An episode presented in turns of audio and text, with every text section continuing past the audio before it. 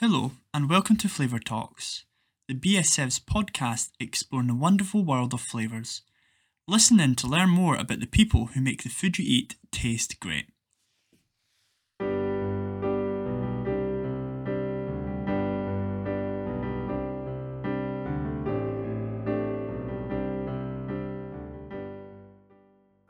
the flavor industry is kind of enigmatic and people don't often know about it before they're in it. Can you give us some insights into how you found yourself in the flavor industry? Yeah, um, you're right. It is. It, it, was pretty hidden from me when I first graduated. Um, I, I, I graduated in biochemistry in oh, when was that? Uh, 1984. Um, and and I went I went straight into a job that was in the pharmaceutical industry.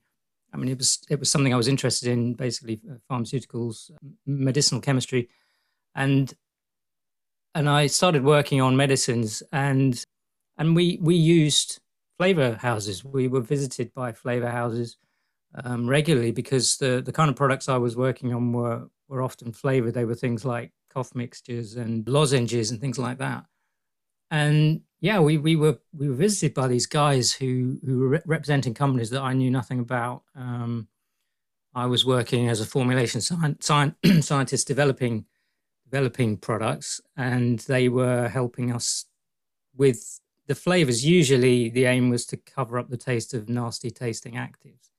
So it was, it was more of a masking exercise, but obviously you had to make the things taste taste appealing too.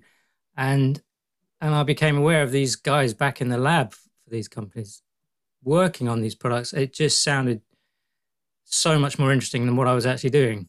you know, it was, it was, uh, it just sounded creative, a lot of fun. In fact, chemistry only really came alive for me, I think, when I started understanding how m- molecules could have this kind of sensory sensory effect. Yeah um, just extraordinary how you could look at one chemical and it might have been something you'd seen in an organic chemistry textbook and it didn't really mean much until you smelt it and then it really really came alive. And if it smelt of something like roses or vanilla it was it, it just was so much more interesting for me. I, I wasn't really a natural chemist i think. I, I, I was more interested in the um, in, in the just the kind of life side of it really. You know i would never have gone into being a polymer chemist put it that way but i, I loved the idea of uh, of food and and the chemistry behind uh, why things tasted the way they did. So that's how I, I kind of learned about the industry just because it was i, started in an in an affiliated industry and we and and it, it just sounded like so much more interesting than what i was doing which which was so slow as well. I, I found the pharmaceutical industry to be um, to be interesting, but just incredibly slow. And I just didn't really have the patience for it.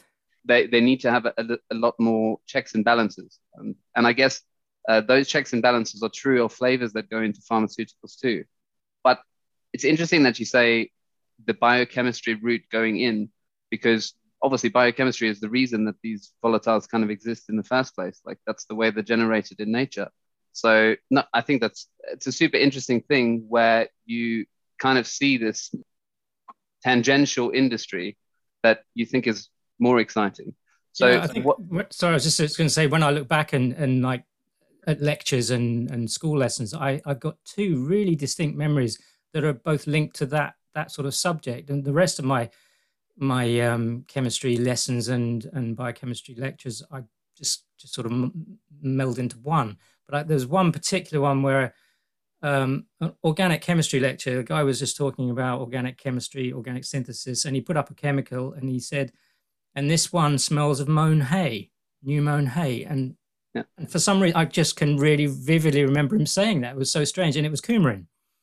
So yeah, he, was, awesome. he was describing, and, and, and he had this on on a overhead projector as it was in those days. And yeah, it just it just stuck in my mind. He didn't have anything to smell at that time so I had no idea really what he meant by new mown hay. Mm. But it was but it was only later when I was in a laboratory and I smelt coumarin, it it just came back. It, it came back to me. And the and the other uh, lesson was right from back in uh, secondary school when when we had a in basic chemistry we just suddenly had a, a food science lecture for no apparent reason as far as I could tell. but we but we looked into uh, we, we we were looking into the formation of gluten. So when when water was added to flour, it transformed into this weird gooey mess that had in, incredible elastic properties, and I just thought that was amazing as well. So that was sort of the food food chemistry, food science side of things coming into into my uh, formative years. But as I say, it's just it's weird when I look back now that I still remember those, and I don't really remember any of the other lessons. Do you do you remember esters at school? Was yeah, that something abs- that ever absolutely. Came up? That yeah, was the only yeah. thing I think that seemed to have an aroma, like per mm-hmm. se, really, didn't it? Yep, for sure. Those, those the fruity smells that you, you got when you were uh, making esters, and in fact, also actually that's you know I never went to be a particularly accomplished organic chemist, but I can remember ester formations and those sort of pathways, and and it's that chemistry that became very useful to me. Very simplistic, but mm. just knowing that sort of basic reactions, those sort of those, those hydro, uh, hydrolytic or it kind of reminds me of like a of aspirin you know? So when you were working for the uh, like a pharmaceutical industry you're working on aspirin and like salicylic acid. And like a byproduct of salicylic acid would be the methyl salicylate yeah. And well that's massively interesting to know how all of these things are connected and how they they kind of form but are also generated by the same um, mm-hmm. biochemical pathways yeah it is and you can hear about that you can hear about uh, salicylic acid and methyl salicylate but until you smell methyl salicylate it just yeah. it's just it's not it doesn't really mean much or at least from from my perspective but when mm. you hmm. smell it you think wow how is that how is that possible yeah and and it's amazing and i, I still find it amazing i think can't believe that anybody could not find that interesting. Really, you know, if mm. you, it, I would, as I'm sure everybody in the industry does, at some point get uh, gets asked to to talk to students and talk about the, the work of a flavorist, and and I'm, i always try and get that across. Once I I gave a, a very short talk on STEM, you know, science. Uh, was it science, technology, engineering, and mathematics? Yeah, a STEM STEM event, and and I was given like five minutes to talk about flavors. So all I did was I took I think three or four chemicals in solution on on smelling strips, and one was one was phenol, yeah. one was uh, guaiacol, one was vanillin, and it was just looking at how you know from a fairly simple uh, phenol back backbone, you, you with small chemical modifications, you the amazing difference in the smell. You know, get, getting that that sensory message across to uh, students was a lot of fun. Go, going yeah. back to when you said you were in the pharmaceutical industry, I'm not sure how, what uh, particularly you were doing in terms of like lab work, but there's probably flavor compounds you were producing as precursors. But in the industry, you wouldn't think to smell something because you're in a laboratory. You don't want to stick your nose in things, really, do you? I think that's the. No, you don't. You're right, and of course you can't. Generally speaking, it's, it's, it's rather frowned upon. yeah, but especially not these days. Yeah, yeah. and you certainly can't be tasting them uh, directly. So. Yeah, well, I, I've read it like a few books on philosophy of science that happened quite long ago, and and how using our own senses as empirical evidence for different materials or different molecules, actually tasting and smelling things was crucial, like in the early days of identifying new things. But I think it's probably in all of our favor that that is no longer the case. Thinking like so let's let's kind of stay on this tangent. I think it's really great. Can you give us a, like a, a, kind of a brief synopsis of once you started in the flavor industry uh, where you started and kind of how life progressed after that to where you are now okay so i first when when i got interested in the in the industry itself i started writing to to a number of flavor companies to see if one of them would take me on as a trainee it was basically that that straightforward. You know, a direct approach. There, there, there were no advertised jobs for flavorists or trainee flavorists, hardly ever anyway. I think there might have I might have seen one in New Scientist in, in, in those years. And how and how old were you? What? what you um, so I would have been uh, about twenty two. Yeah. Like yeah. So I, I I was writing, and I was getting quite a lot of people interested anyway, because as I say, in, in those days, the way it was done was that you just learnt about it word of mouth, and so that was really the, the best approach. They were you weren't applying to adverts and competing with other people. You were you were making it happen yourself, I think. And I I got a couple of interviews. Then I had one interview with with a company called PFW, and in those days, PFW was one of the the kind of global lead uh, um, flavoring and fragrance um, companies in the industry. And I went along for an interview, and it went pretty well. I met a guy called Richard Clark, who I'll probably come on to if you ask me who were the key key people in my trainee years. And he, yeah, he eventually we I got a job there. They wanted me, and but they couldn't get a vacancy for a while, and and I had to sort of go away a bit disappointed. But probably just a little under a year, they they wrote back and said um, it looks like we're on, and and so I I joined, and I really vividly remember my first day because it was it was the the day I made my first flavor. Um, on your first day. On my first day. I mean, it wasn't really progress. when I say I made it. I was part of manufacturing. I wouldn't say I created it. Put it that way. It was somebody else's somebody else's formula. But what was really interesting about it was, for me anyway, that it was it was a butter flavor, and I was working with with one of the flavorists, Sharon Kiddle, who is still a member of the BSF and, a, and is now located in in Seattle.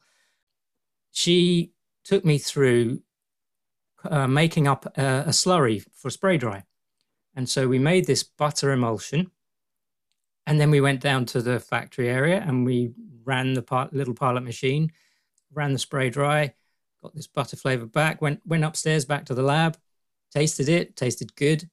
And then we sent it to the customer the next day.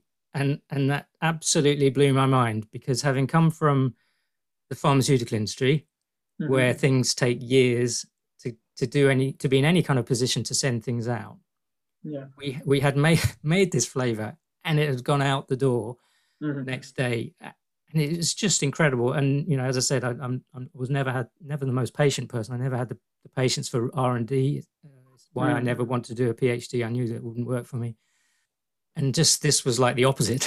It was just so on the fly so fast moving. I loved it. I really loved it. I think it's incredible like when you think back and how vividly you can actually remember that first day. Mm. and i don't know if there's many industries where you can actually remember that first day. As you mentioned, it's it's actually a pretty interesting delivery method because uh, many people will just assume that flavors are liquids, and many are. And spray drying is actually quite a technical aspect of flavoring. So it's a flavor delivery. Could you explain, kind of as easily as you can, or layman's terms, what is a spray dry? Okay, well, so a spray dry is essentially a, a powder version of a of a flavoring. And pretty much all flavorings are at their heart liquid liquids at room temperature. The the concentrates that form a flavoring are liquid state. But if you want to use that flavoring in a in a an end use, a, a food that requires a powder mix or some kind of dry system, like a, a snack seasoning or, or, a cake mix, you can't use those liquids. They're they are they're just not usable. Um, you can't spread them around, and also flavoring flavoring materials are extremely volatile, as you know. They are uh, very delicate ingredients, and so what you need to do is encapsulate them to be able to use them in those dry those dry mixes, encapsulating those liquid volatiles in in a matrix that protects them, protects them through stability through shelf life of the product itself, protects them through some food processing as well. Uh, so it's yeah, it's a basically a way of converting a liquid into a dry format. Another thing that you that you mentioned is uh, that initial flavor was a butter flavor. Did it by any chance contain diacetyl? yeah, and probably quite a lot. Uh, it was certainly very yellow. Yeah, yes, and uh, well, things change over the years, don't they? As, as you know, things we're able to use, things we, things that they, they, you know, the the regulatory position changes over the years, and also the consumer appeal of certain types of flavorings changes over the years. That's that's one of the things which, at the time it happens to a flavorist, feels like a real pain. You know, it's uh, we've got to deal with this changing changing thing. We've got to start over again with a lot of flavors we've been designing. But actually, I've learned, I think, over the over the years that um, each one of those things is, is an opportunity. and it's one of the things that keep keeps us busy and employed. You know, it. Uh, if nothing changed, we would just be probably recycling stuff. But it, it enables us to take a fresh look at things. Hmm. And I guess because that landscape changes, it it, hmm. it actually we're we're constantly improving in terms of safety. So it's the I guess the same reason as um, seatbelts weren't mandatory for a really long time until they realized that the seatbelts actually saved lives and legislation changed and people had to start wearing seatbelt. Um, same as smoking, same as all of those things. Um, the landscape changes and we adapt in order to kind of improve and make things safer. Yep. Yeah, so, indeed. And and uh, certainly I remember um, being in, in my first few years as, as, a flavorist, I think probably being, when I look back at it, being fairly cavalier with some of these ingredients. You know, you, you t- tend not not to take them too seriously because they smell nice. What was your first day like, Stephen, with your nose? Like, what's it like going into this environment? You worked in the pharmaceutical industry, probably all clean and sparkly, and then you come into this lab and it's probably very potent. It smells. What's it like going mm. into that environment? Yeah, it was pretty overwhelming, and you can't believe that people can be making judgments on on aromas in that kind of environment. You think, how how can you how can you smell anything? And it's probably quite a characteristic of of flavor laboratories and flavor companies that there are places that just smell revolting, you know, really yeah. really strong, and there are clashes of different aromas from one lab to another. The worst place ever is uh, a QC um, retained sample place mm. because there you've just got you've got just got everything in one place and it, yeah. it, you get these residual odors you just can't help it. And they it's it's incredibly potent. So uh, yeah you have to adapt to smells i guess in, in that environment. You can't have too much of a weak stomach i take it to start with anyway. No no no no. But you, you know there's pluses as well. There's you, you get to smell amazingly amazingly delicious smells too. Yeah and get to create them. I guess that's mm-hmm. really good. What is your, I guess, favorite method of creating a flavor? When when people talk about well, what is a flavorist? Actually, maybe that's better to start with. Let's start with what what is a flavorist? Mm. Gosh, that's pretty existential question. Um, so a flavorist from, from that's my... That, so that's yeah. a, that's a weird thing. Like if you if you're thinking, so it's an existential question, but it's an existential question where where, where um, saying what is an accountant wouldn't be, but it's it's equally it's a profession that um, people may or may not have heard of, and then when they have heard of it, they think okay that's a, a flavorist, or other people would say a flavor chemist, but but what what it, what is that? That's interesting to see what your view is. Yeah, I I um I think it's it's worth probably worth saying that there are different types of flavors, right? There's many, many different types, and that's important because different people bring different skills to that role, and and and you you know I know people who are extremely gifted chemists, and and maybe not the most creative in the classic sense of very artistic, very flamboyant, not not not in that way, but they're very effective flavorists, and there are others who who really don't have a great grounding in in chemistry or, or related subjects, and they're still very good, effective, successful flavors. So, so the question, what is a flavor, is quite broad. But generally speaking, you know, we're we're responsible for for designing, and I like I, I do like to use that word design because I think it describes it, it describes it well. We design sensory materials that are used in food and they we used to think of them as a bit like fragrances for food in that they, they were top very top note oriented very very much aroma.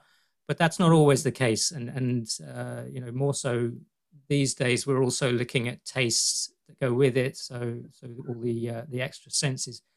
But the flavorist is is responsible for designing that and making making things work working with i always like to work work with the customers directly. So for me, that was part of being a flavorist was was the interaction with the customer, listening to what they want, trying to translate it into into something in a little bottle or a powder, obviously. And and it, you know that was that's part of the fun. But yeah, so it, it design, I, I really see it as a design role, and it when I look back, it's one of those things that I, I felt I was missing in in my first my first career choice, which was the you know the pharma industry. And I had as a child actually really wanted to to do something artistic, but and, and that was my favorite subject was was art. But I uh, I had a bit of a handicap in that I was colorblind, which made, made it very difficult. But I and I had a bit of an aptitude for chemistry, so so I just sort of fell into that that side of things. Um, when I look back at it now, I think probably if if I'd had my time again, or if, if I'd been born now, I'd be probably going in, into a more of a like a web design type role or, or graphic design because they, when everything's computer based, you know, you've got the technical side of it uh, and you've got the creative side of it. I would have loved to have done that too, but you know, it hasn't worked out too badly for me. no, not at all. As we know, or maybe people don't know, but people can be anosmic to certain chemicals, um, just certain molecules. Do you know of any that you are anos- particularly anosmic to, or general ones that people may be anosmic to? And but like, what do you what do you think about that in terms of yeah. like having a, a, different perspective of? Yeah, um, it's, it's it's a it's a fascinating subject. I I'm I don't know of any particular materials that I'm, you know, genuinely anosmic to. So I think I've been a bit lucky there.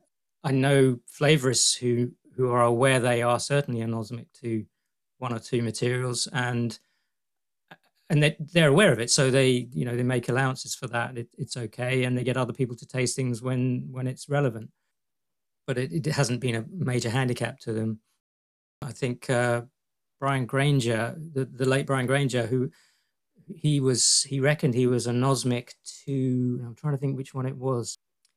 It might have been hedione and that's used in flavor as well. Yeah. Yeah, it's it, it, you know if you had had to pick my two favorite ingredients, one of them is hedione, and the other is damascenone. I'm but yes, yeah. Interesting, you say you can't smell damascenone. It's, it's a curious. I'm completely anosmic to beta damascenone. Yeah, but I, I wonder that because it's one of those things that if you if you smell it on its own, it doesn't mm. smell particularly strong. Much like hedione, if you smell yeah. it out of context, it doesn't smell that potent but very very small amounts of it will transform a flavor really transform a flavor. And, and what's um, it used for as a flavor just for other people? What what is that compound? Which one? Beta damascenone oh, oh yes. that? oh well goodness me. It's it's pretty ubiquitous. It it features very heavily in in red fruits. And but it also pops up in places that you might not expect like uh, coffee. Okay. Yeah. Yeah so it's a it's a really interesting and actually it's, it's affecting coffee i find fascinating because it's one of those in my view it's one of those materials that undermines the importance of aroma extract dilution analysis mm. because it because it or at least as a as the cure all that people thought it was when it was first uh, developed as a technique because damascenone is one of those things that you can keep diluting a sample over and over and over and over again and you can still smell it on a, yeah. on a, GCO test. Hmm. Yeah. But and and so it always gets a very very high value yeah. in, in that kind of test.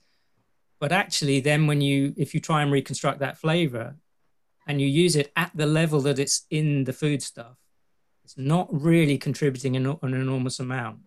Mm. And with coffee, and coffee is an interesting example. You know, it will show up in in coffee analysis as being a very key component, but you can have a very good coffee flavor without using that ingredient. Can we go back one stage, uh, back to what you were talking about? I think you mentioned GC, GCO. Mm. So, gas chromatography. Can we talk about that just quickly, briefly, as a, a an analytical tool that you use? Because I think a lot of people will think, well, if you can tell exactly what's in something, then you just put those things that the analysis tells you to put back together in that ratio, and then Bob's your uncle. You've got a flavor. Yeah, well, we know we know that's not the case. GCO as a technique is uh, it, it's good, and it, I, have I've always enjoyed doing it. It's tiring actually. Yeah. Strange, strangely tiring doing because you you have to sit in one place and you concentrating very hard on on the smell or the the aroma that's coming out of a very small port for possibly an hour or more.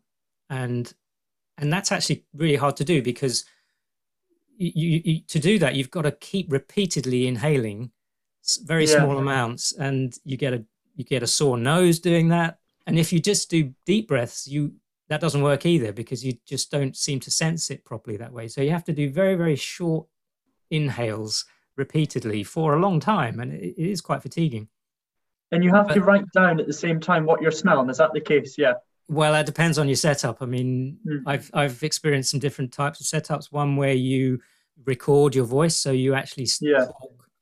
Um, that works well. I had one where you um, had a dial, and and you just it was a kind of random scale, so you just turn the dial up as the smell got stronger and stronger, and then, turn it oh, back down. Yeah. So you became your own sort of detector. Uh, that that was fun. So yeah, different different setups, but it's it's a good technique. I've I've certainly I've found it useful in some cases. I think it's an important technique if you're doing fundamental research. You're trying to understand, you know, why does something taste the way it does? Compositional analysis, that's fine, but it's limited by the detection, obviously, of the equipment. Yeah. And and then you we all know that nothing is as sensitive as the nose, so so it makes a lot of sense to put your to put yourself at the end of the machine and and smell what's coming off and you know, I, I have several examples where I've found things that way that I wouldn't have found in any other way. I had a, a I, and I still do. You know, even a few years ago, I was working on a um, like an aged rum flavor, the flavor of an, a particular aged rum, mm-hmm. and and it, it, was going okay. I was wasn't I wouldn't have said it was the, the greatest flavor, but I did opt to do GCO work on it, and I and I located a, a smell which for me an odor was totally out of context, really strange. I wasn't expecting it at all. But, but actually, once I knew about it, it made sense from a compositional point of view. And then I tried that. I couldn't see it in, in the actual analysis, but I just assumed it would be because you look at the where it comes off on the GC and you look at retention data retention and you think, well, okay, it could because I recognize that flavor from something else, recognize that component, and it matches something in your your library mm-hmm. then you it's a fairly good bet that that's what it is or something close. So I tried that and and it just amazingly transformed the flavor. So it was one of those you don't get them too often yeah. in in, uh, in the real world, but, but, one of those uh, examples where it really um, it really showed me the value of something like that. I, I think it's one of these techniques that are very interesting and it's it's really um, stood the test of time. I mean, I remember reading somewhere that GC olfactometry has been going on for many, many years before mass specs were even a thing. I believe um, chemists were actually smelling the end of GCs to actually detect before mass specs. Where I think I, have read that. I'm not sure if that's yeah. That's that's what kind of what I was mentioning yeah. before. Yeah. yeah. yeah. That would be in the old old days of pack columns where there's probably quite a lot of stuff coming off that. Uh, yeah, exactly, like styrene. Not not a healthy thing to be doing. no, uh, so we're meant we're, we're kind of talking around this uh, GC olfactometry, and what we mentioned before was odor activity values. So through uh, dilution analysis, um, and I guess what you're saying, what you were saying in, in terms of like the value in GCO is that you're smelling these things as they elute from the column individually at a specific time related to its retention in this. Yeah. So when how volatile it is, or when those things come off. So it's it's kind of like separating the the entire smell into its separate components and you smell them individually on their own so yeah you you're, you're also smelling them at the right level if, effectively because they are yeah. they are in the level that they're in your sample which one assumes is is a representative sample of what it is you're you're analyzing and so it, it makes sense that not only is the the character of that going to going to be uh, right or more likely to be right at that kind of level it, it just you know that if you're smelling it in that in that situation, it will most likely be quite important. Yeah, yeah, yeah, for sure. The only, the only thing it does miss though is, of course, it totally misses synergy. Yeah, because you, you split up your ingredients and uh, uh, and so you have no synergistic effect at all. And and and as we all know, that's a key part of our of our work is understanding the synergies, how things how things go together, and come up with something really interesting and kind of how things boost other things as well. It kind of gets me thinking about maybe if they were to use GCO slightly more in the pharma industry and focus on marker chemicals, so uh, volatile markers of maybe other molecules that have a a biochemical effect in humans. Um, I don't know if, if many people have done that or if that would be worthwhile, but I think that could be that could be a, a cool idea because they do detailed analysis, but maybe rely slightly heavily on the analytical tools that they have and forget that they have seriously powerful tools in in themselves. Mm-hmm. Yeah, only the, the problem with uh, pharmaceutical industry research is that it's you know you're working with things that could be potentially extremely toxic so yeah so it's a different uh, slightly as different a, safety requirement as a as a flavorist using gc olfactometry like how trained do you need to be as a flavorist you know how much do you need to recognize compounds and train with them to be able to do gc olfactometry do you have to have a lot of training before you can do something like gc sniffing. Yeah i'm not sure how you could ever do it without yeah. without having um your own internal memory library of, of aroma chemicals. And you know that's that's a key part of a flavorist training. It's why it's why i think it really you know we, we always used to say as a rule of thumb it took 10 years to become a, a senior flavorist.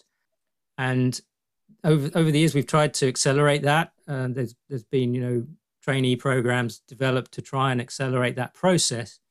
But at the end of the day you you really, really need to be just generally exposed to, to these smells in the context that, that they are used. So actually in project work, um, as you're compounding flavors, for me, there's absolutely no substitute for compounding flavors, making the flavor. And as you're doing it, you're smelling these things not only individually, but in the composition as it's evolving, as you're building that composition, you're smelling the effect it has on that.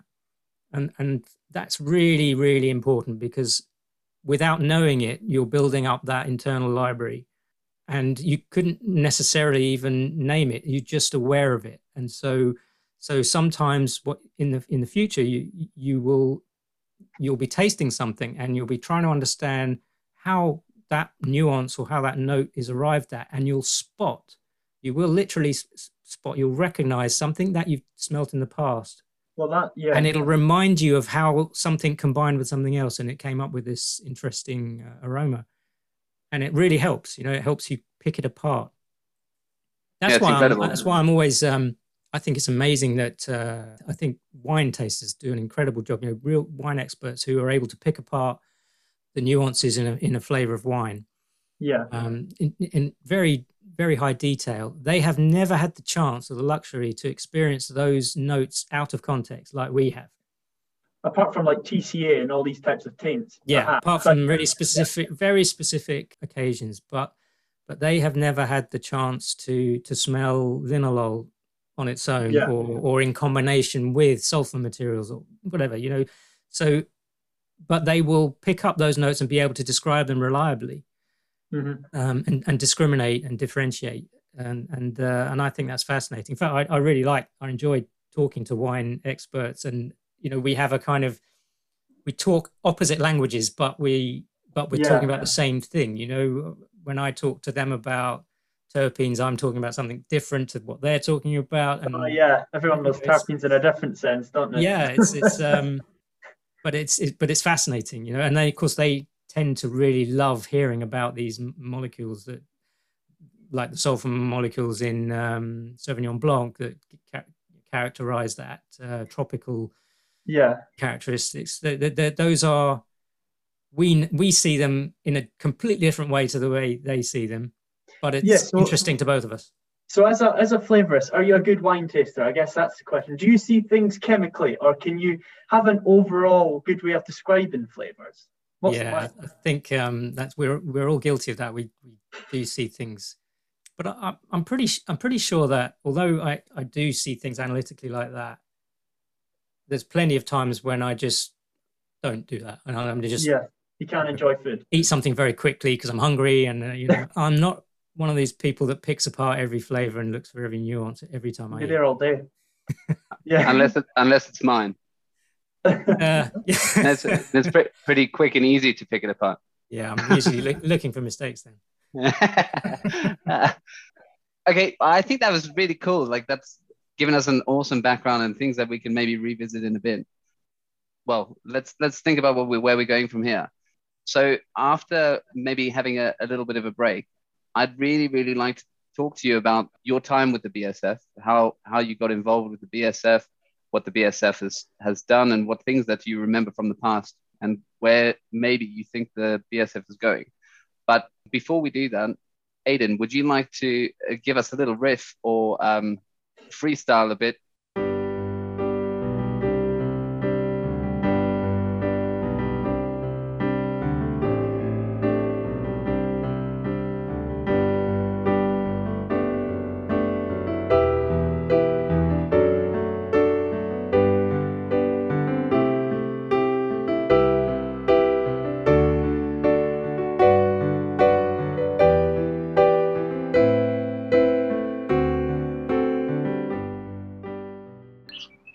uh, Stephen, are you ready to to crack on? Yep. Awesome. So you've been in the BSF for quite a long time. Can you give me a brief rundown of how you got into the BSF? Sure. So uh, yeah, you're right. Thirty-five years, I think it must be now. So I was introduced by uh, Dr. Richard Clark, who I mentioned earlier, who was the manager of the creation lab where I, I first started in PFW and he he took me what he, he, he took me along to the to meeting to the first couple of meetings. He um, introduced me to a number of uh, a number of people in the in the group that um, that I've come to know since as you know I've met them in later in life interestingly enough that I, you know people like Danny Kite who I, I met first in a it was an after lecture um, get together I think and I just met him once he struck me as being a you know, really really nice guy. Worked for a different company to me, so it was the first sort of exposure I had to to people in the industry, but not within the company that I was working for. And and it was nice to meet him, and, and nice to meet him like decades later again when when I got involved with the BSF, which which we'll come on to. But I found those early early meetings that I went to with the society absolutely fantastic. They were so in those days, we would have lectures in the um, lecture theatre in Savile Row in London, and it was I can't remember how often we did it, maybe every couple of months or something like that. It was always done in London, so it was difficult for some people around the country to get to. That was a, a little bit of a shame, but for me, I, I worked in northwest London. PFW was in Perivale in northwest London, and I was able to get a train in and meet up with with these guys, and we would we'd have a lecture, and it could be on it was all sorts of things. I remember actually one of them was a wine society lecture. Uh, but there, there were a lot of interesting technical lectures, and then we would retire afterwards to the pub, and that was yeah, the that was the thing. You, you've probably heard of this uh, many times from from the old BSF crew that they talk about Burlington Bertie's, which yeah. was the pub just down the road from the lecture theatre. We would all meet there after the lecture, and uh, yeah, have a chat and have a drink, and then possibly go on for a meal afterwards with small groups. It was it was just a good social thing, and and I really I really enjoyed the the, the society at that stage. I had no no real particular interest in getting involved in it, and it's it's interesting that because the BSF I think to younger people has often been seen as a uh, a bit of a club for for the old guys, and yeah. you know certainly when I when it, when I was a young flavorist, it felt a bit like that. And, and every whenever I saw these AGMs, or people turning up for AGMs, it was a bit of a turn off for me. If I was honest, I was not interested in that sort of thing. I had no interest in being, being in the committees. It just didn't look particularly interesting. The lectures were great, and the social side of it was good, but the actual society side of it, I wasn't that uh, that interested in. And and years went by, you know. Um, and I would just go to these lectures from time to time, and and it was it was uh, useful and interesting. But then a few years ago, I think 2014, um, so not that long ago, um, Brian Granger, the late Brian Granger, who was at that time president, I think. Yeah. He he was working for IFF, same same company I work for, and and he suggested to me that I might like to get involved with the society from a you know, from a committee point of view, from the council point of view, and and I thought actually the only thing that I would be remotely useful to the society as would be the administrative side, the the um, putting together the, the memberships, keeping the membership running, all that side of it. And I, I really, I was not interested in organising events. That, in fact, that's a bit, of my worst nightmare is organising events. I, I just hate doing that sort of thing. But I don't mind putting together a spreadsheet or whatever it takes to to organise the membership. So I said yes, and uh, there was nobody else who was interested at that time. And I found myself on on the council, and that's where I met you, Trevor. Exactly. Yeah. yeah. So if we go back ever so slightly to like well back in time a bit um, when you're talking about the burlington bertie and it's something that we have in our industry which i think is fascinating and obviously it's not open to every everyone or lots of people but the bsf as an organization it offers something very strange in that we talk directly with our competition so mm-hmm. when you're going to these lectures and things in the past you're interacting not necessarily on a professional basis or not at all on a professional basis, but you're talking to your direct competition who most probably were working on similar or the same projects as you were. So in direct competition commercially. How how did that go? Like that's a it's a weird thing and it would be a weird thing for people maybe listening to this to think of like a, a Pepsi or and Coca-Cola representative talking together at the same lecture and afterwards having a beer, having a catch up. Yeah, yeah, you're right. It is a bit a bit strange, but you know, it's a reflection of fact that it's a very small industry in in um, in the scheme of things. It's it's tiny, and you you will get to you will get to know the the the, the people that you you're competing against, and you can't help it really. That there will be times when you will meet, and and it it just feels like a a nice thing to to do to to meet your opposite number. It doesn't feel like you're you're on edge. You're having to be guarded. It just feels fairly friendly, or it should do. in my view, I think it you know it yeah. can be can be a, a nice uh, social interaction. It doesn't have to be you know guarded. trying to, trying to pr- yeah or trying to pry in and find out secrets and it, that it never ever felt like that so you no. ask how it went i think it went very well it was just a it was just um, a friendly meeting and and and and interesting. You know, it's it's interesting to engage with people, to see what they look like, to to meet them, yeah. to understand what makes them tick, and n- nothing more than that, really. I think. Yeah, and I guess uh, it's it's also interesting to meet like-minded people in this industry that is so small. It's it's really mm-hmm. small in terms of number of people. You know, there's not many places for a flavorist, and I guess that's why lots of people end up in the industry kind of by accident or um, through these different connections with other industries that are slightly associated. So that's that's really really cool. One of through your talk, which is really cool, through this interview, you've spoken about people that I know are they're not really late and great, they are just great, but people who have really changed my view of the industry.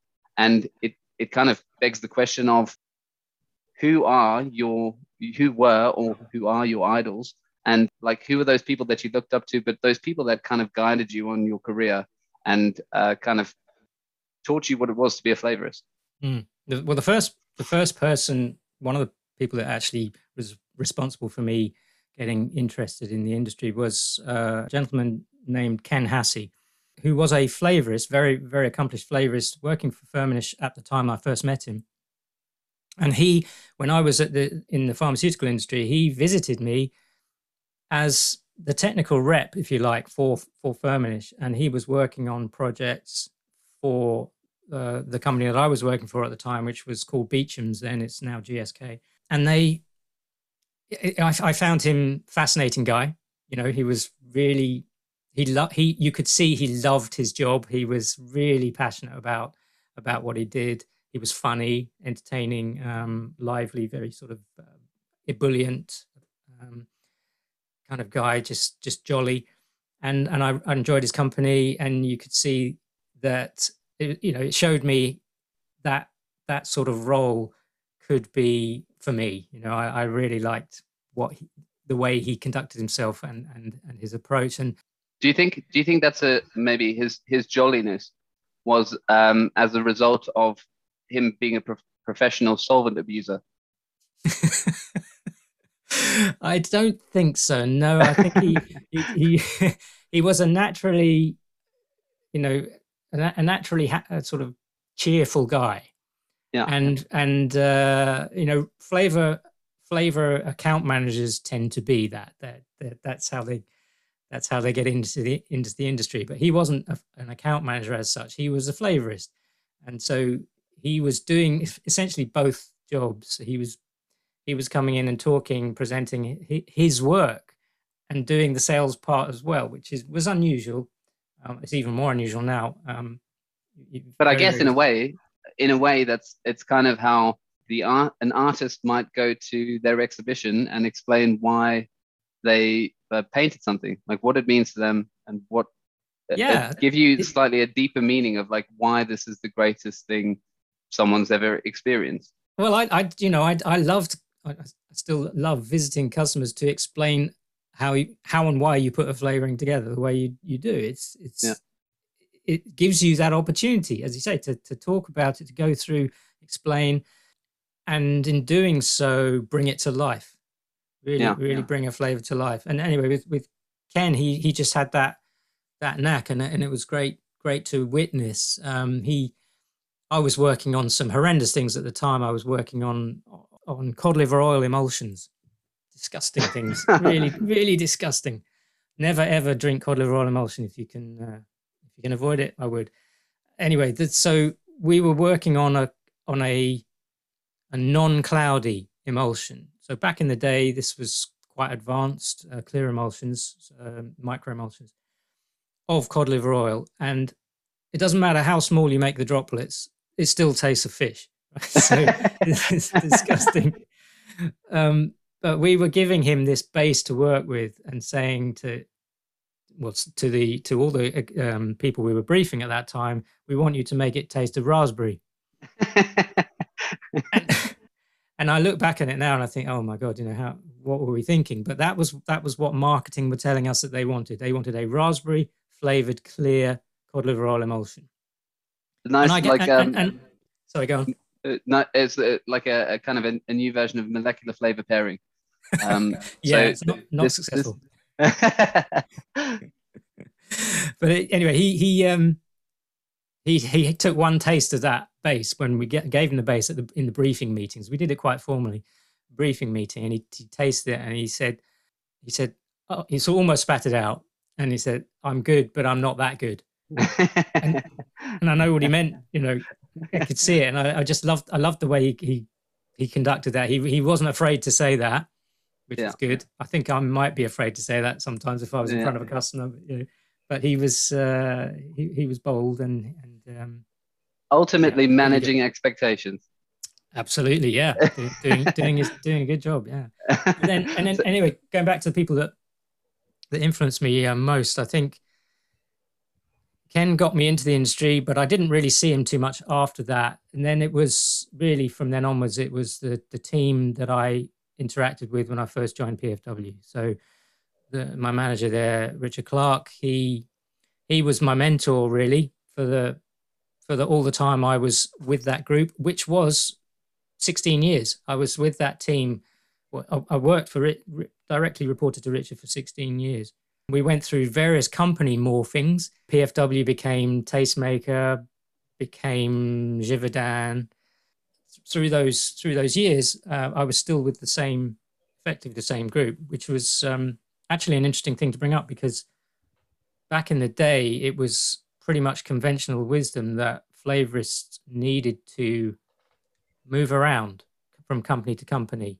It was the only way you could get exposed to different sets of, you know, different palettes of ingredients.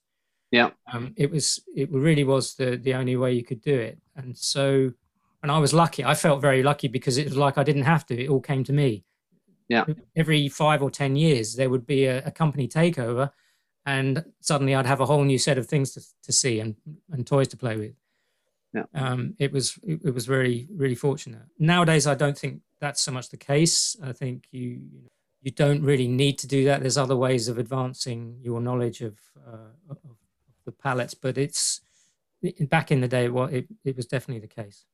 I was going to say, well, it just it, it raises it raises an interesting aspect of it in terms of like the the captive molecule So the, the tools that maybe you have, depending on what company you work in, that no one else has.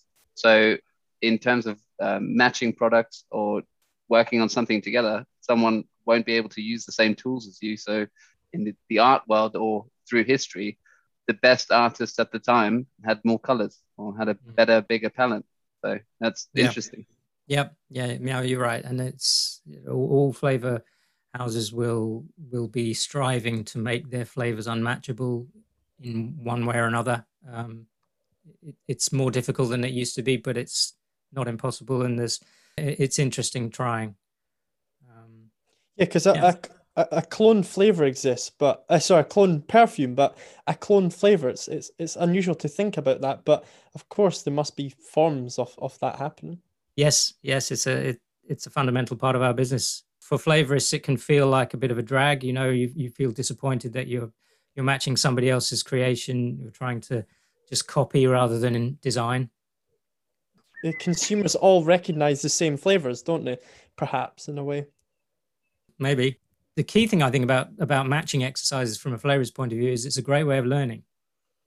Mm. You know, it's a really good way of learning because you you have to get very analytical. You have to look at look at what makes a flavor tick, what what really um, makes it work, and often you have to. So you're discovering as well. So you're discovering things and ideas that maybe you didn't you hadn't thought of yourself. So so there's that, but also you you you have to find alternative solutions.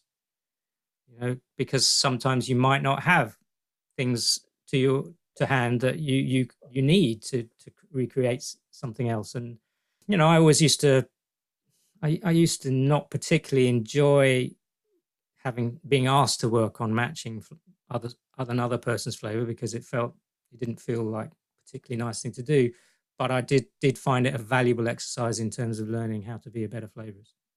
I think that's also that's also really interesting when you think of um, like Aidan just mentioned making a clone of something else, and it's it's not necessarily a clone because a customer who's buying a flavor is is looking for you to do that for them for a particular reason. So if you can, let's say, match a flavor, you're, you're giving off the same perception. So you, you're basically trying to create a flavor that gives the same effect as someone else's, but doing it in a different way.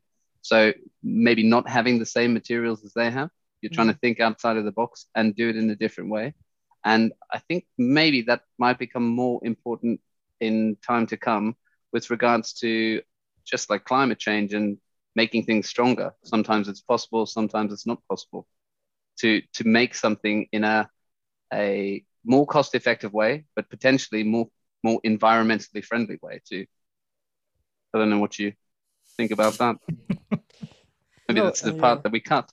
no, I, I, do. I do think it's interesting that you say like a flavors can create two basically same perceptive flavors, but using probably completely different materials. Is that that would probably likely happen, won't it? Well, yeah. you, you're never, Compounds. you're almost never going to get hundred percent yeah. the same in terms of both the composition and and the actual flavor.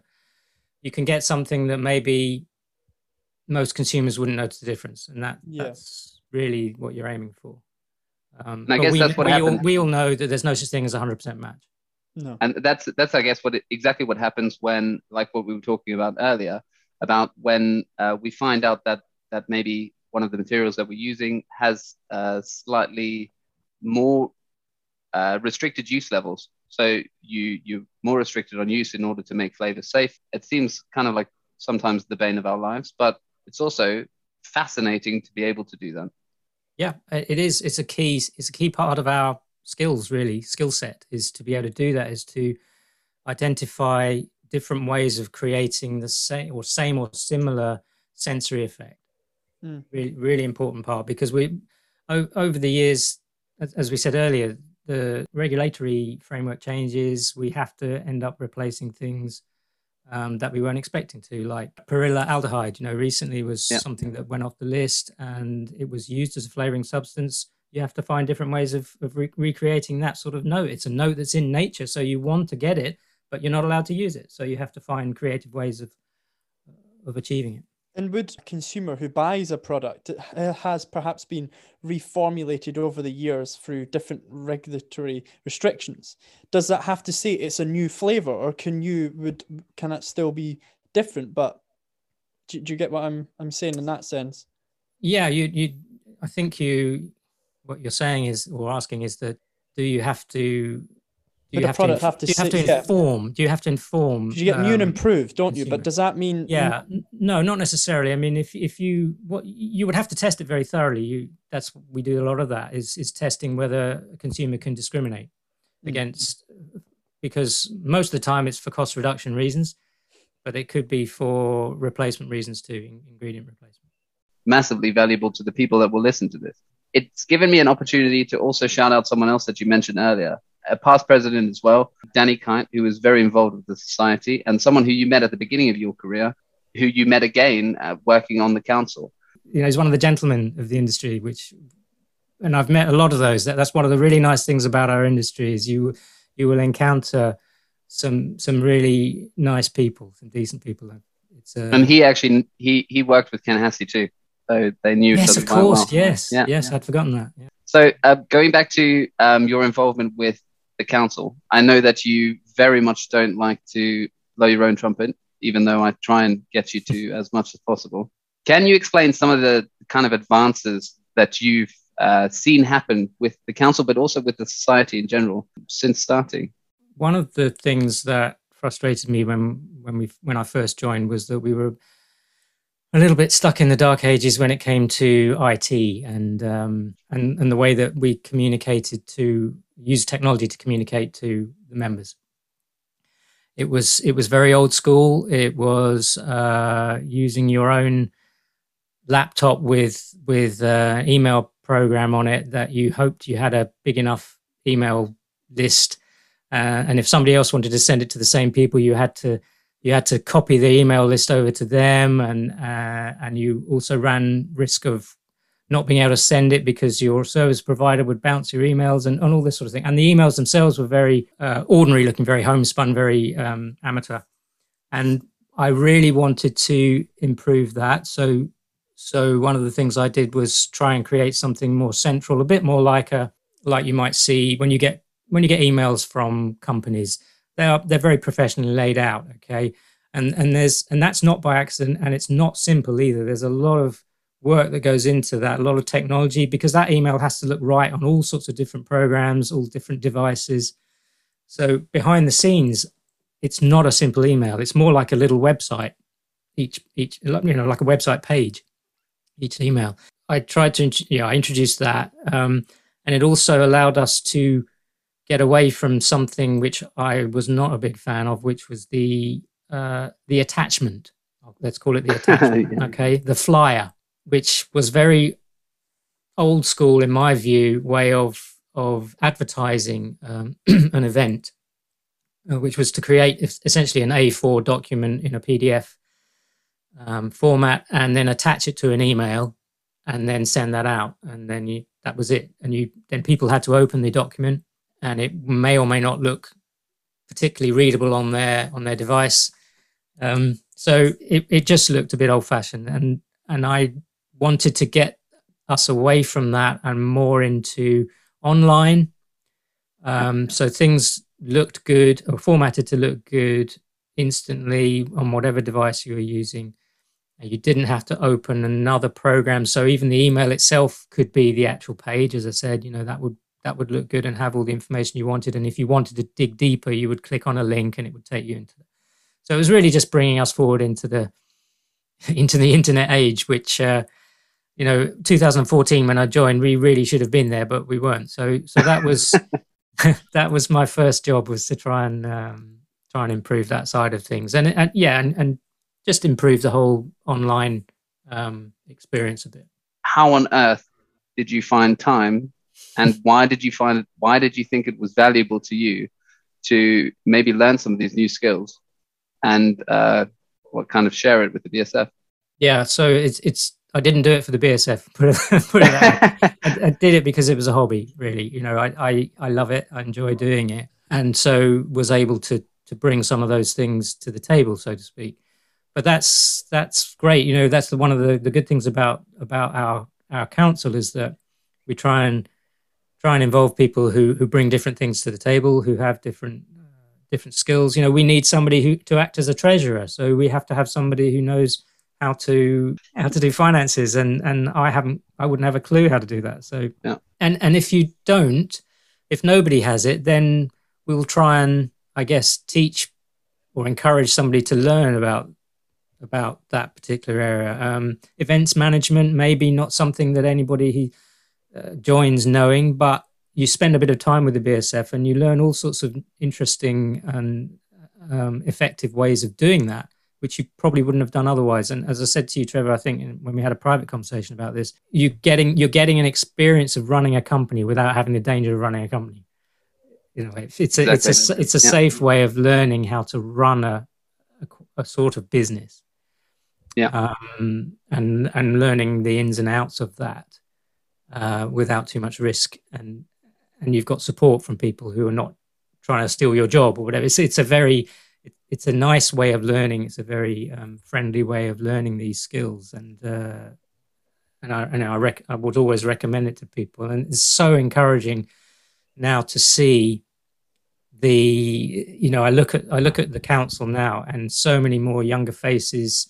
Um, it's bigger. It it it just has a, a fresher, younger look to it, and and that's the way I was hoping it would go, and it's great. How do you think that the BSF is going, and what does the future look like for the BSF and and the council? I guess, Hmm. in your opinion. Well, um, as I say, I'm very, very encouraged by the way it's going. Um, there was a time a few years ago where we we felt like we just weren't attracting enough people, and and, and it felt a little bit dispiriting. But the last couple of years, it's really come on, um, and a lot of that is to do with the way that we have marketed ourselves a, a bit. I think. Um, maybe not all that deliberately, but it, it just has happened, and partly to do with the website, partly to do with the the fresher face that you that we're putting across with with professional looking emails that kind of thing but for whatever reason we are attracting it seems people that um, are giving us a broader scope and then you factor into that the effect of covid which has Mm. been transformational for us uh, i know it's it's an awful thing to to uh, to have to rely on something like that but but what's happened of course is that we are now much more of a global, it's certainly international organization. Um, Mm. We had always had members in different countries, but we had no real effective way of reaching them beyond email. We would put on lectures. There's no way they could have attended those lectures. We toyed with the idea of, of running webinars. We, we were reluctant to do it because I think we were a bit scared off by the enormity of setting something like that up and still looking professional. We, you know, we felt we were, we were scared of it looking really cra- crappy, basically, if we tried to run it and it not working very well. We will have an international council. We will have council from, from all sorts of countries. We, we won't just be located in the UK. It was we tried that before. We had one or two people from Holland, I think, and it was so hard for them to get involved in the meetings. It never really worked. Now it works the meetings are better. We have a better AGM. The AGM works better this way than it used to do, trying to do it in person. So the whole the whole council, I think, in my view anyway, is is working better, and the society is working better. Have you lived in many countries? have I lived in many countries? I've only lived in two countries. Most of that was in the UK, uh, always in the south of England. I'm pleased I didn't I- say that this was a quick quick fire round because I should have asked a better question that wasn't so open. Did you live in Australia? And then you can just say yes or no. yeah, okay, yes. Sorry. Was, I, was that supposed, supposed to be one word answer? Okay. no. Well, I had a, I just had the absolute privilege of of taking part in a flavorist exchange back in 1990 and 91, um, where I was uh, literally swapped with a flavorist from PFW who worked in Sydney, and uh, I spent a year with my wife and I spent a year in Sydney working there as a flavorist. It was just the most amazing experience. Um, really, really loved it. Fantastic. If you think about like the like tropical fruits or the different foods that are available in different countries, it fully opens your eyes to like a completely different world. So those things can be so useful, kind of sharing and bringing different flavors, sensations to other people in different parts of the world. Yeah, totally. I, I was in uh, in a supermarket in in Australia in Sydney, and walking along, and I heard somebody. They, we were walking past the fruit sort of greengrocer area, and somebody could smell ma- smell mangoes, and they said, "Oh, lovely, smells like Christmas." Was, really, such a weird. It was such a weird association, but mm. but that's you know to them the smell of fresh mangoes is the seasonal smell of, of Christmas time. Whereas for yeah, us, yeah. in well, at least for me, for me in the UK, it's more something like a, a satsuma or. But so that was a totally different association, and you, you have to adapt to that when you're when you're talking to these people. It, but the whole thing gave me lots of really interesting experiences. I had, you know, the the flavorist there worked in a in a different um, environment. There was only one flavorist, so he was called upon to do a lot of different things that uh, maybe I wouldn't have ordinarily exposed to. I I once got into a trial where we had a, a problem with a chocolate a chocolate flavor being added to chocolate and it was making the chocolate go hard. It was setting hard and and we'd put ethanol in the flavor. You know i went to see it being made and the guy would stand on top of a three ton uh, tank of molten chocolate being slowly stirred and he would tip a bucket full of the flavor on top of it and it would just sit there for ages, slowly getting stirred in. And of course, that flavor containing a bit of ethanol would, would just create, you know, set up crystallization, and and it was a nightmare. So so you can't you can't put anything with alcohol in into molten chocolate. It just destroys the structure.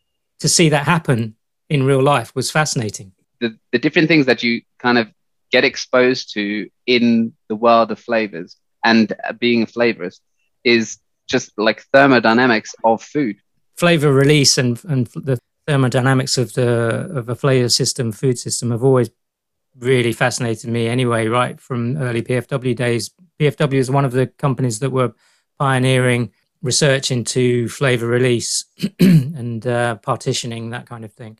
And so I, I was lucky enough to work with some of the, the early pioneers in that in that field. And marker chemicals. Um, do you think are really important when you're looking at analysis and maybe trying to figure out what citrus oils to use or things that would you would that would jump out of the page at you say uh, this is this type of citrus oil or this is this type of um, mm. essential natural oil you know i always look straight away at the um, at the ratio of terpenes to to oxygenated compounds so you know are you looking at uh, something that is is folded, so has had terpenes removed. So I look at those kind of ratios. I look at um, sesquiterpenes, particularly. I find I find the whole area of sesquiterpenes in citrus products really interesting because they're they're not partic- they're not so well understood as all the other ones. They're more complex molecules. They are sometimes surprisingly potent. Um, you know, something like sal is a hmm. is a is, is a really strong component, but has very low volatility. It just wants to get out of the water, so it has it, it does have some potency. But when you look at its actual boiling point, it's it's really quite high. So it's not a it's not a volatile material particularly, but it is very intense. So you we perceive it strongly, and there are a number of things which we would look at if you if you think in terms of a GC trace at the back end, you tend to think the back end materials are heavy, low volatility, probably not so not so impactful, but occasionally can be very impactful, and and it uh, it can take you by surprise. So I just find that sort of thing interesting. You know, when it's when it's not what you expect, then it's it's interesting. Yeah, it's a, because it's something that reminds me of, of a lecture that we had before um, that was um, kind of focused on transport. Um, so how, how did those molecules actually get to your olfactory receptors? How did they get there in the first place? When you're thinking about these things at the back end, it means that really they're less volatile. So they're mm. less likely to get to your receptor. But things like musks and uh, mm. fixatives in, in uh, perfumery and things, those things can, can be really, really strong. Mm. And it's, it's difficult to see how those things are really strong because how did they get to your receptors? And it really reminds me of that conversation we had about why coins smell. Mm. Do you remember that? Can you yes, can yes, you recall? Absolutely. Yeah, absolutely. Yeah. I mean, it, that's been um, something that bothered me for years. Why does metal smell? You know, what what's that all about? How how how can metal be smelly, having any smell when it's patently non-volatile? And then I, I don't know, a few years ago, I remember stumbling across a, an article which which described how really what you're smelling are breakdown products of the oils that you leave behind when you handle coins or met- whatever the metal is. You you can't help but leave. You know, it's what fingerprints are made of, I guess. But but that, that sort of oil that that comes from your skin, not a very pleasant subject, but it, you can't help it. There's always something left behind, and the the metal will catalyze oxidation of those of those oils, and you get some extremely potent compounds like um, octenones that that are what we put together in our minds as the smell of metal, even though they're not really. And is that used as a flavor? How how would you incorporate yeah. that compound? Because if it's so associated with the smell of coins, how how how do you use it in, in a flavor sense? Does it make well, up certain foods? Yeah, absolutely. There's um, a number of foods that that have that note, not exactly the same, but they have it as part of their overall picture. Like tea mm, is one. Yeah. Octenone is, is is quite a those sort of unsaturated ketones are quite important notes in in uh, black tea, particularly. Anything that is based on the smell of like um, metallic, like blood, you know, the savory yeah, notes that have that bloody yeah. bloody note to them. You know, they they have that sort of character as well. So savory foods that or meats that have that. It's amazing. Yeah, yeah. And Aidan, Aidan your point about um, it, you know, how what would you use that in is good because it—it's key to a lot of our work is that these these components on their own they might have certain characteristics that you think where on earth would you use that you know it's very mm. very strong in a certain direction and you think how could that fit in flavors but actually it's a key part of the overall picture it's a key color in that in that photograph you know it's actually um, out of context it might be either objectionable or unrecognizable or whatever. Yeah. But it, when you use it in the right way, yeah, uh, it it transforms the flavor, and that I think is pretty much encapsulates what I love about mm. working with flavors because it, you know, it's that surprise, it's that um, feeling that you, especially when you do it yourself, you discover something new. Yeah. That how how something that you weren't expecting to have any kind of use in a flavor really suddenly improves it in isolation, you see those things as not really having an impact. Or how you, I think the question you asked was, have you ever used this in, in flavor? Like, how could they possibly use this? Where could it, it it's so potent, but it also yeah. smells so different. That's it's really important to to know that all of these things in isolation aren't necessarily what they add to the whole. It's it's the same reason, I guess, Stephen, you probably know far more about this as well. It's like the weirdest places you found indole. Yeah, you think you smell that on its own, and it's it's really objectionable. Skatole is much worse. Skatole is you know really kind of fecal, but actually in low levels is great in butter, for example. The other thing about what we are talking about is is that it's very much to do with the level. Like you said, mm. methyl thiobutyrate is incredibly strong, sulfury, um, cabbagey smell maybe, but in strawberries it's either like overripe smell or just at the right level, it's of a nice ripe strawberry, you know, as opposed to a really green, slightly underripe strawberry. So a little bit of methyl butyrate, methyl thiobutyrate, um, really makes that happen. And it's all about the level. And, and that's true of a lot of sulfur chemicals. Something like prenyl mercaptan is a, a chemical which, at the right level in beer, it's it's lovely. It's really good. The brewers themselves they they hate it and they think it smells of sunstruck beer. At super low levels if you don't have it in a beer flavor it doesn't really taste fully beer like so so it's one of those things that it, at a certain level it's good and at a, at a higher level it's off it's an off note. It's a taint. One more quick fire question. What is your favorite cuisine and is it related to countries that you would love to visit for food? I think my favorite cuisine is thai cuisine. In some ways it, it almost brought food to life for me really when I discovered Thai cuisine because I I'd had growing up, you know, you you have the had Chinese food, we had obviously English food, but but from an international point of view, I wasn't exposed to a lot of different types of foods other than Chinese and, and occasional Indian takeaways. You know, very fairly not not particularly uh, wide uh, culinary experience when I was young.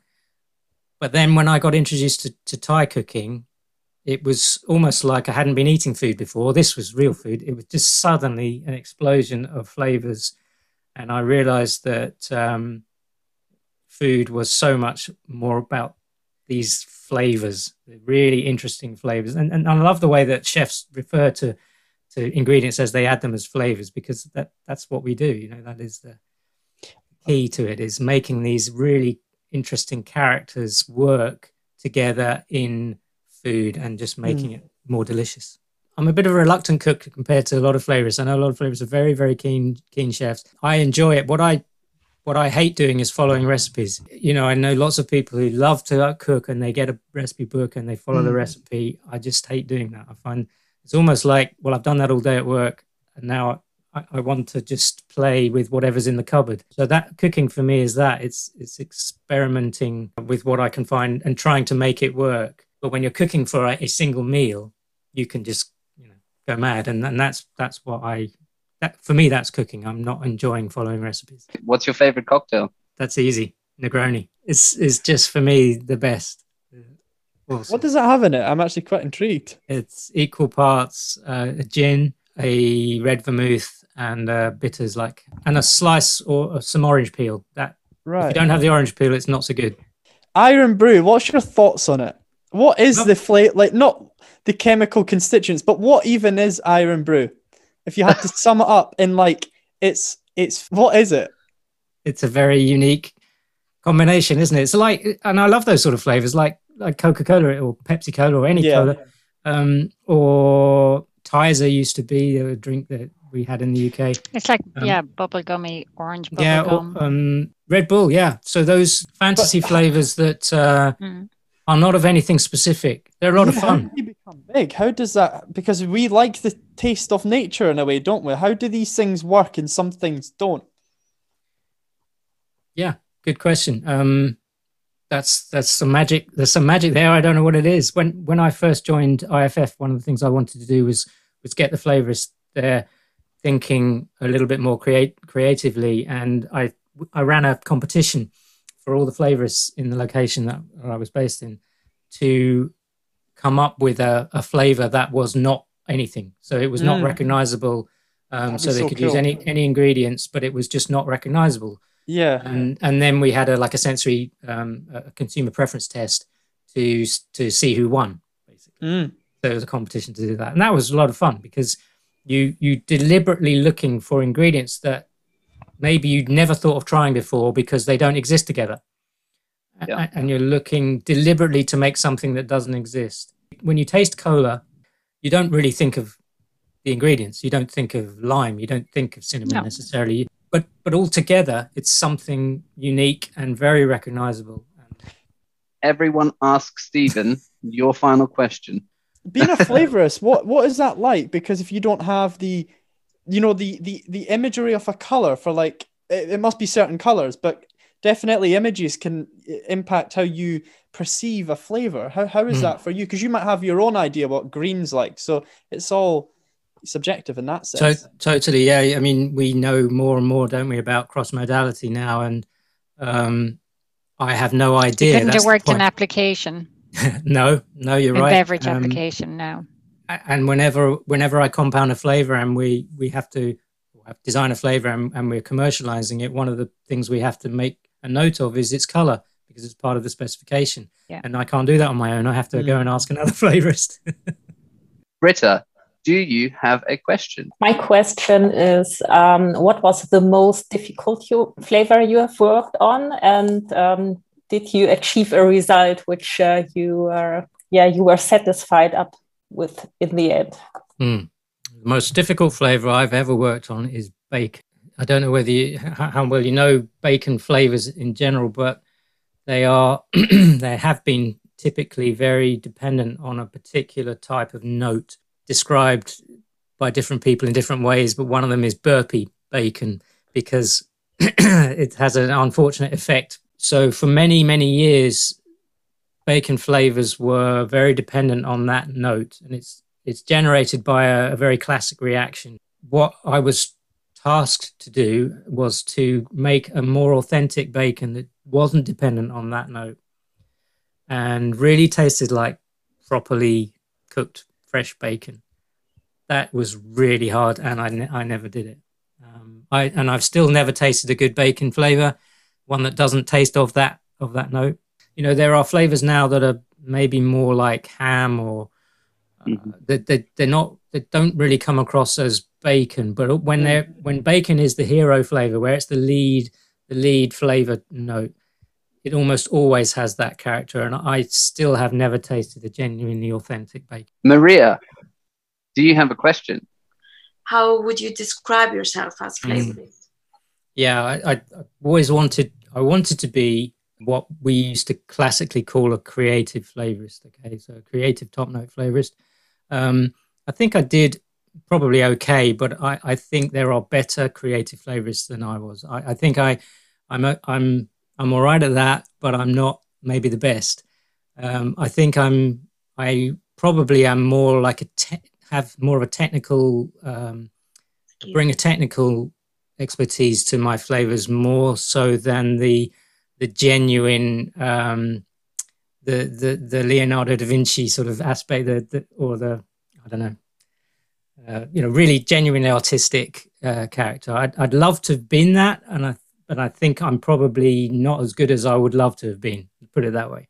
What I what I do do is have a, a I think a strong technical understanding of flavors, and that's why I mentioned that I'm very interested in flavor release and and how. Mm-hmm flavoring molecules interact with the matrix that they're in. And, and knowing that and understanding that, I think, gives you a real advantage when you're designing your flavor to work in a food. And, and I think I've had a you know, bit of an advantage there in that having that technical knowledge has helped me design flavorings to work well. And, and, and also that kind of brings me on a bit to what I do a lot now, which is delivery systems was always interested aspect of getting a flavor to work well in different different environments and using technologies to do that you know I, I, over the years i've i've got more and more involved in designing and working with flavor delivery technologies and in fact that's now pretty much what i do full time i lead the innovation side of uh, flavor delivery for iff globally so it, it's something that i've fairly recently opted to do to focus on. Have you ever regretted for something you have submitted? Yes, and and and I kind of I'm sorry to say that's a feeling you have to get used to mm-hmm. as a flavorist because uh, if you ever felt like you got it 100% right, you've probably you've missed something because mm-hmm. um, you can always do it better, and most of the time you just don't have the chance to do it as well as you want anyway because because of the times mm. time pressure. Is it the kind of job where you get up, you just shoot up in the middle of the night and you say, "I wish I used that compound" or, or something? Yep. Is it one yep. of these things? Yeah, oh, it's hard yeah. to switch off. For sure. Yeah, I wake up in the morning with a with a little bit of inspiration. I mean, my personal time is when I'm in the shower. That's when I have my my moments. when I have my personal moments in the shower. Moments, it's in the shower. Yeah. I those boring, repetitive, your mind drifts off. That's the time when when I have my. I'm sure. I'm sure it's not unusual. I'm sure everybody's like that. But I have noticed that you know those are the times when I actually do have some quite, quite good ideas when I'm there on your guide on you had mentioned earlier you threw out a number of uh, for senior flavors for mm. 10 years but in reality looking back now over time um, and based on your experience for any new people i know when people start in the industry they're always so um, aggressive to get to a certain level and it's very hard to explain to people you actually have to put in the time to get there so what's your rule of thumb for a time frame for someone to become flavorist senior flavorist master flavorist all of those stages obviously depends on on the route you're taking and what you're exposed to at that time what kind of accelerative um, programs you go through. I don't know about, let's say, lower levels. You know, from trainee to to flavorist, you're gonna you're gonna need at least three years just just to actually understand what a flavor is. So trainee trainees for a minimum of three years. Then different companies have their own name for what comes next, but it's essentially a kind of uh, apprentice or something. I don't know, but but you you'd be you'd be working on projects, but you you may you wouldn't be doing it under totally your own your own um, initiative. then probably about another three years before you're a flavorist. So, so, I don't know, six years in total before you you'd be considered to be a, a flavorist, and then I still think the 10 years for a senior is probably about right. I mean, that varies from company to company. It, it, if you're 10 years and you're properly, solidly working on flavors all the time, then 10 years is probably reasonable. Um, and then beyond that, it just depends on what you're what you're working on, and yeah, I wouldn't want to put a number on that. It kind of relates to how valuable you would be to the company as well, I guess. So what you're exposed yeah. to and what you're good at. Yeah. Yeah, yeah, yeah. I think I think obviously every company is going to going to see it differently. Um, but the word senior flavorist had a sort of the term had a um, has always had a kind of established, I guess, feeling at least at least from the industry that I was exposed to, around about of ten years minimum. Put it that way, ten years minimum, and mm-hmm. then it could could be fifteen but somewhere between yeah. that, depending on how things went. There's lots of junior flavorists in the in the audience, just really, really hoping that they can learn as much as they can. From my perspective, that's the great thing. You know, I, I love to hear that there's there's junior flavorists actually happening because um, not so long ago, the industry had, had underinvested in future talent. I'm aware in the last maybe six or seven years, I think the industry has got wise to that and has started to invest a lot more. That was a lot of fun. Thank you, Trevor. No, thanks, Stephen. That was so so good. Also, it's really cool to like hear about other stuff, the things that we can ask you questions that maybe mm. we've thought about but never uh, had the opportunity to ask. Tangents that we all go through is quite cool. I think it's really good. Cool. Um, and talking about different stuff, really awesome. It's like really picking someone's brain, but also mm. finding out um, kind of the the course of of your career and stuff epic. Yeah, Very yeah, cool. and and you'll look back on your own in thirty years' time, forty years' time, and you'll have those sort of feelings as well. But at the time, you have no idea it's happening. It's weird. Yeah. It's weird, and and it happens really quickly as well. You you blink, and suddenly you're one of the senior guys, and you look back and you think, "Wow, that was amazing." And people yeah. are coming to you and asking you how to do things. But that change just happens suddenly. It's really strange. You know, I still feel like I did in many ways to when I first started at PFW.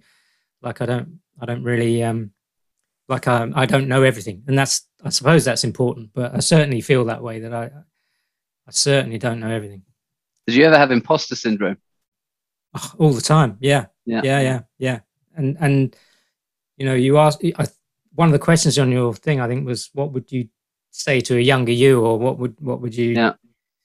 And in reflection yeah and and i i do think that what i would what i've learned is that to to be tolerant of of the things that i'm not very good at and yeah. and, and just accept it and not not stress about it because there are a few things that i have some aptitude for and i'm i'm happy with that and pleased about that there's a lot of things that i'm crap at and but it doesn't matter that you can still be okay with that and and don't have to be stressy stressed about it it's it's fine. So but when you're when you're younger and you don't really know that so well it just feels like you're failing all the time and you get imposter syndrome and, and all those. Yeah like insurmountable challenges and stuff like that because you feel like yeah and you well, feel like everybody else can do it better than you.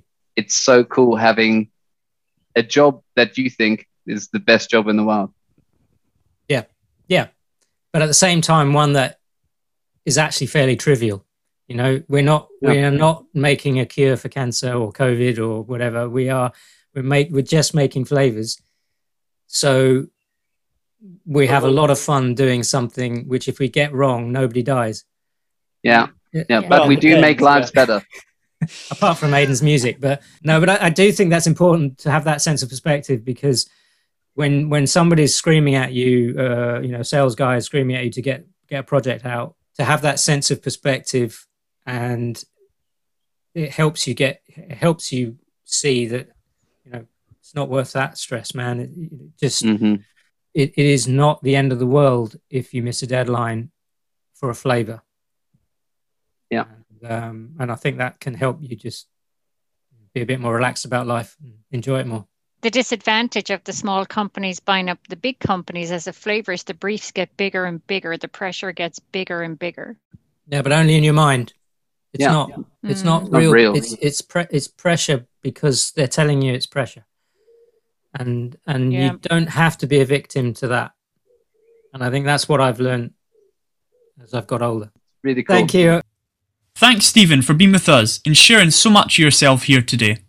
This has been a deep dive into the fascinating world of flavours with BSF Flavour Talks.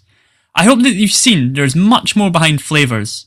It is hard to acquire that right level of experience in order to create the perfect taste. If you've worked up an appetite for flavour science, stay tuned for more episodes and help support our podcast by sharing it with others on social media or leave us a review. I'm Aidan. And I'm Trevor. Thanks again, and we'll see you next time.